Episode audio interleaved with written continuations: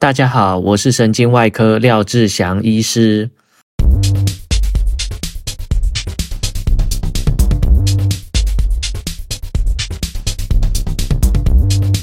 现在是礼拜一的晚上。今天早上我在嘉荣有一台呃小手术，是腕隧道症候群，然后用微创的方式做神经减压。开完刀之后，下午接着门诊。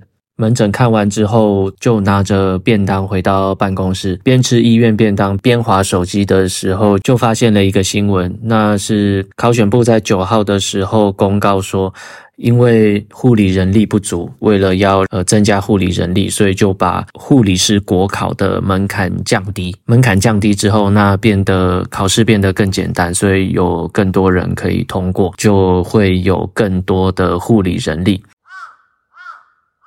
我看到这个新闻的时候，真的是只有傻眼，内心里面满是问号。这都是对事不对人啊！针对这件事来说，你就会想：天哪，这到底是在想什么？怎么会用用这种方式在增加护理人力呢？像我在粉丝专业上面讲的，底下就有一位护理师叔叔回说：那就像装水的袋子破了一个洞。你不是想办法要把那个洞补起来，而是从上面要再继续倒水进去，怎么样你都会补不满。我想现在考选部做的事情也是同样的道理。护理师的工作环境、工作时间、轮班、工作的风险，那薪水这么低。常常会听到护理师抱怨，因为人力不足，排班就变得更困难。你想要好好休息都没有办法，可能会连续上个小夜班或者是大夜班，然后马上就转换到白班，会把生理时钟搞乱，真的是对身体是蛮蛮伤的。有的患者可能没有办法，呃，不受控制、不理性，出手打人。这个都是有碰到过的。那有的患者可能是因为呃麻醉药物或者是疾病的状况，有一些谵妄、神志不清，偶尔就会呃踹人、打人、咬人，这些都都是常常见的。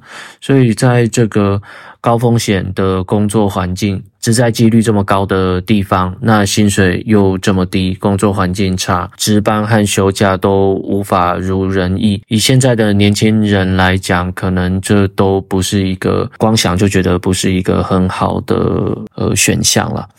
那我在我的脸书上也有发文，就是说台中荣总一百一十二年从一月到六月的职灾通报，我我为什么会看到这个资料？是因为它出现在医院里面的每一台电脑上面。医院的电脑一阵子不用，它就会进入萤幕保护程式，萤幕保护程式就会传达宣导很多医院的一些政策，或者是说想要让大家知道的讯息。这个职灾的资料，我看到之后也是觉得哇塞，吓了一跳。就是在院内通报里面，病人咬伤，就是被患者咬伤，居然占了百分之九，这个比例真的是相当高诶，就是接近十个十个里面就有一个职灾是被病人咬、被病人踹，呃，或者是一些肢体上的伤害，看起来是相当惊人的。那其他针扎或者是喷溅被这些呃血液啊、飞沫或者是组织液被喷到，这个都是说实在是很常见的啦。相对于现在社会上的薪资来讲，餐厅啊、餐饮业啊、服务业啊开的薪资，其实呃要找到比护理师起薪高的，真的是太多了。那护理师调整薪水的速度也没有这么快，所以护理师这个行业相对上来讲就没有这么吸引年轻人，没有这么吸引年轻人，没有这些诱因的情况下，你把国考的通过门槛降低，让大家容易拿到护理师执照，那所以大家就会想要投入这个行业吗？呃，很简单的道理，呃，真的是想不通诶。我在脸书上面写说啊，原来治国这么简单。当然，这是一个嘲讽的说法，治国很困难。但是如果要用这个方式去处理事情，说真的，那。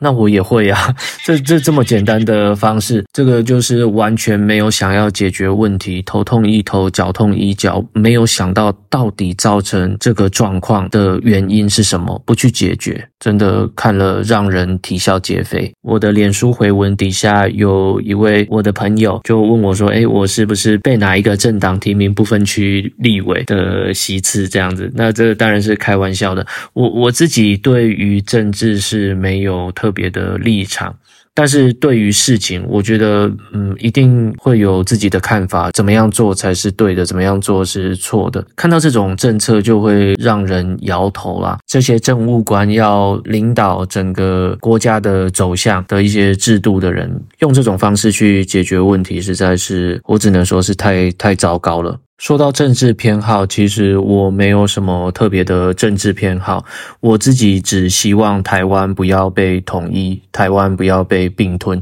让我的小朋友可以呼吸到自由的空气，那这是我唯一希望的。我觉得台湾的政党还是要有制衡啊。这个啊，算了，还是还是不要讲好了，免得免得 呃惹来一身腥。我来讲一讲自己最近的兴趣嗜好好了。其实我是一个蛮喜欢运动的人，像我之前说，我今年今年中的时候开始学瑜伽嘛，学瑜伽的时候就会发现自己。的筋骨非常的硬，有些动作实在是很很难完成，所以开始找一些柔软操，可以让自己的筋骨放松、活动度、关节的活动度增加的运动。所以在网络上做一些搜寻 YouTube，然后后来找到一个训练活动度、关节活动度的一个课程，我后来就付费参加了，希望有所斩获。希望能够有进步。那当然，我最希望达到的就是像之前滑冰冠军一样，可以劈腿。我的意思是真的劈腿，就是我现在在练的是横劈，两脚左右打开嘛，然后要整个人要往前趴到贴到地面上面。这这个真的是非常困难耶。我以前以为这个动作就是要做拉筋，要被动式的把筋拉开，拉筋会很痛啊，很不舒服，然后要常常像人家学芭蕾舞，你就是要用力的去呃拉筋。如果你弯不下去，还会有人在旁边推你啊、压你啊，把你的脚拉开。但是后来经过网络上的这些课程、这些资料、这些做体操的算是老师啦，就是这些 guru、这些大师们，大师嘛，就是说他。他们能够很轻易的完成这些高难度的动作，英文它叫 calisthenic，就是体操，翻成中文是体操。有的是有体育老师的背景，他们就会提到说，这个要完成这些劈腿啊，不管是横劈、直劈的动作，其实关节活动度是一个。另外一个就是主动的肌肉收缩，比如说像横劈，其实你整个腹肌，然后大腿的大腿内侧的肌肉、股四头肌这些，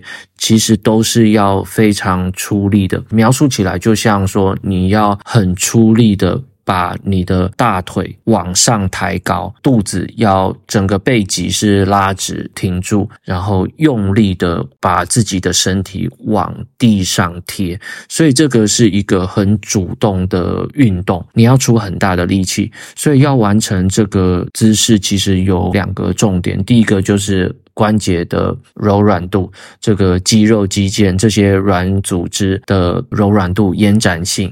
那第二个就是你的肌肉的强度。像平常没有在做训练的人，就像我一样，这些肌肉其实平常是不会被启动的，尤其是大腿内侧的内收肌，我们平常很少很少会用到这些肌肉，所以当你要做的时候，你就会觉得，诶，不知道该怎么施力。甚至在做这个横劈的时候，其实是要背打直，不是圆背。圆背这个姿势就是背有一个弧形，那就是伸展背部的肌肉，但是当要做横劈，身体要往前压的时候，其实整个上半身是挺直的，是核心肌群是盯住，骨盆要想向前倾，就是像倒水一样，骨盆向前倾，翘屁股，然后整个人直背延伸，然后往下慢慢压下去，这个。动作其实如果认真做的话，不到五分钟、十分钟就满头大汗，然后觉得这个精疲力竭。但一来是。因为这个姿势不是你习惯做的，所以就会感受到大腿内侧的这些肌肉肌腱很紧绷，会有一些疼痛的感觉。那这种疼痛的感觉基本上是可以忍受的。就是如果用台语来形容，当然就是会有一点跳送跳送的感觉。对我来讲，探索自己身体的延展性，跟了解自己哪一个部分的肌肌肉力道不足，我觉得是非常有趣的。就是我们要了解自己，了解自己的内心，了解自己的欲望。那这是心灵层面、心理层面。另外一方面，也是要了解自己的身体状况，自己的关节的活动度到到哪里。随着年纪越来越大，真的会觉得肌肉关节越来越僵硬，而且其实从小到大，我都是被人家讲说是很严重的驼背。当然有一个原因就是平常呃念书啊、坐办公桌啊这些工作都是开刀啊，这些都是用前面的肌肉，就是胸胸前的这些肌肉，但是背部肌肉的训练跟关节活动度、肩胛骨的关节活动度其实是都没有在训练的。所以看起来整个人就非常的驼背，有点像钟楼怪人。其实我自己也知道，但是都没有特别去锻炼背部的肌肉。所以从呃从前天吧开始锻炼自己的身体，把自己身上的肌群哪一些肌肉是比较没有力的，要把它锻炼起来。也希望之后如果我自己锻炼。稍有小成，那可以录成影片啊，然后带大家一起做运动，算是一个 side project，就是工作之外的一个嗜好。那希望当成一个小的计划、小的 project 去去执行。当然也很好奇自己到底能不能完成这个横劈劈腿的这个动作，能不能完成，要花多少时间去完成？其实我自己是蛮好奇的。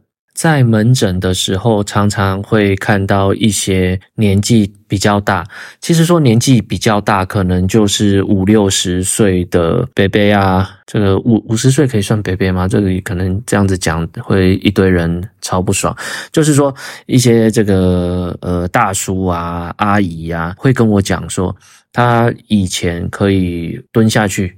但是现在连就是蹲下去都蹲不下去，甚至一蹲下去就会往后倒。那说实在，这个就是关节的柔软度已经不够了。透过柔软度的训练，这个动作就是说，他们会说他们没有办法蹲下去，就是没有办法做这个蹲踞，这个 squat。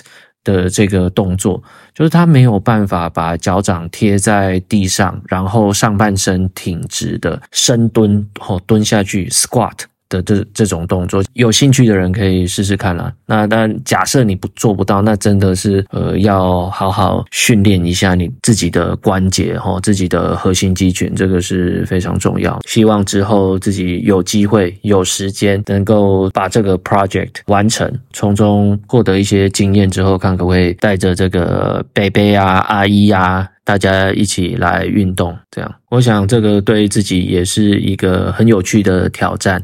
除了工作，我想还是要找到自己的兴趣。虽然每个人的兴趣都不一样，有的时候这个兴趣可能不是一辈子的，可能只是某一个某一段时间让你突然很热衷去做一件事情。但是我觉得只要能够找到这项兴趣，除了工作之外，能在你的生活里面多增加一些趣味，增加一些火花，增加你对生命的热情，我想这个都是非常好的一件事情。林院长听了我上一集 Episode Sixteen 就 EP 十六的那一集，就跟我说：“你讲这个很混欸。”就是说，他说他觉得我内容，我的内容。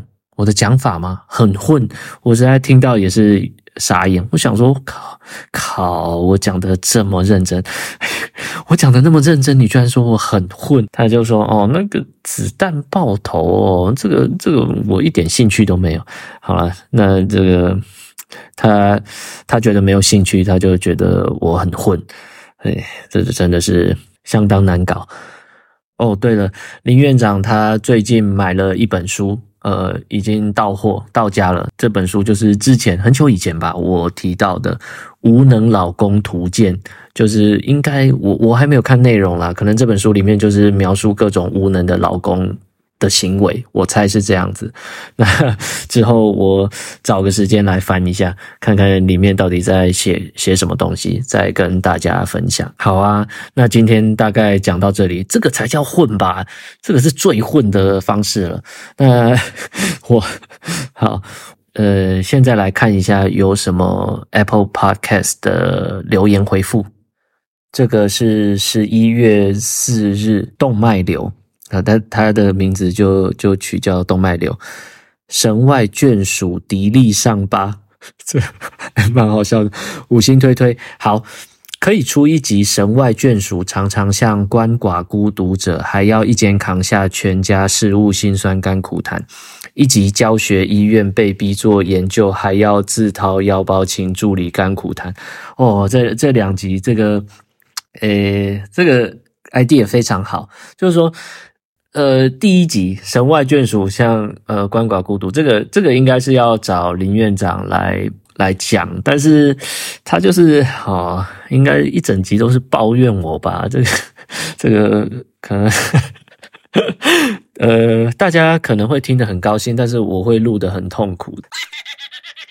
如果呃一集是教学医院被逼做研究，还要自掏腰包请助理甘苦谈哦。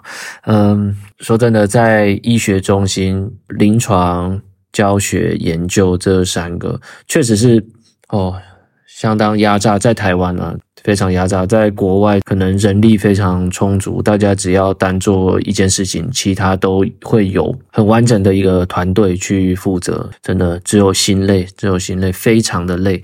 你如果要在医学中心要把这三个都做好的话，你几乎没有自己私人的时间，完全没有。好，这个太沉重了，实在是有点不想讲。好。再来是也是一样，十一月四日，K D dash F 赞五星推推，今天的内容很赞，外科医师真是辛苦，在台湾选择走外科，可能需要勇气与使命感，加油！好啊，谢谢爱您。十一月四日，他是说哪一集赞啊？让我来让我来看看，十一月四日哦哦。原来是 episode fifteen，就是 EP 十五，面对手术，面对手术失误，这个真的是很困难啦。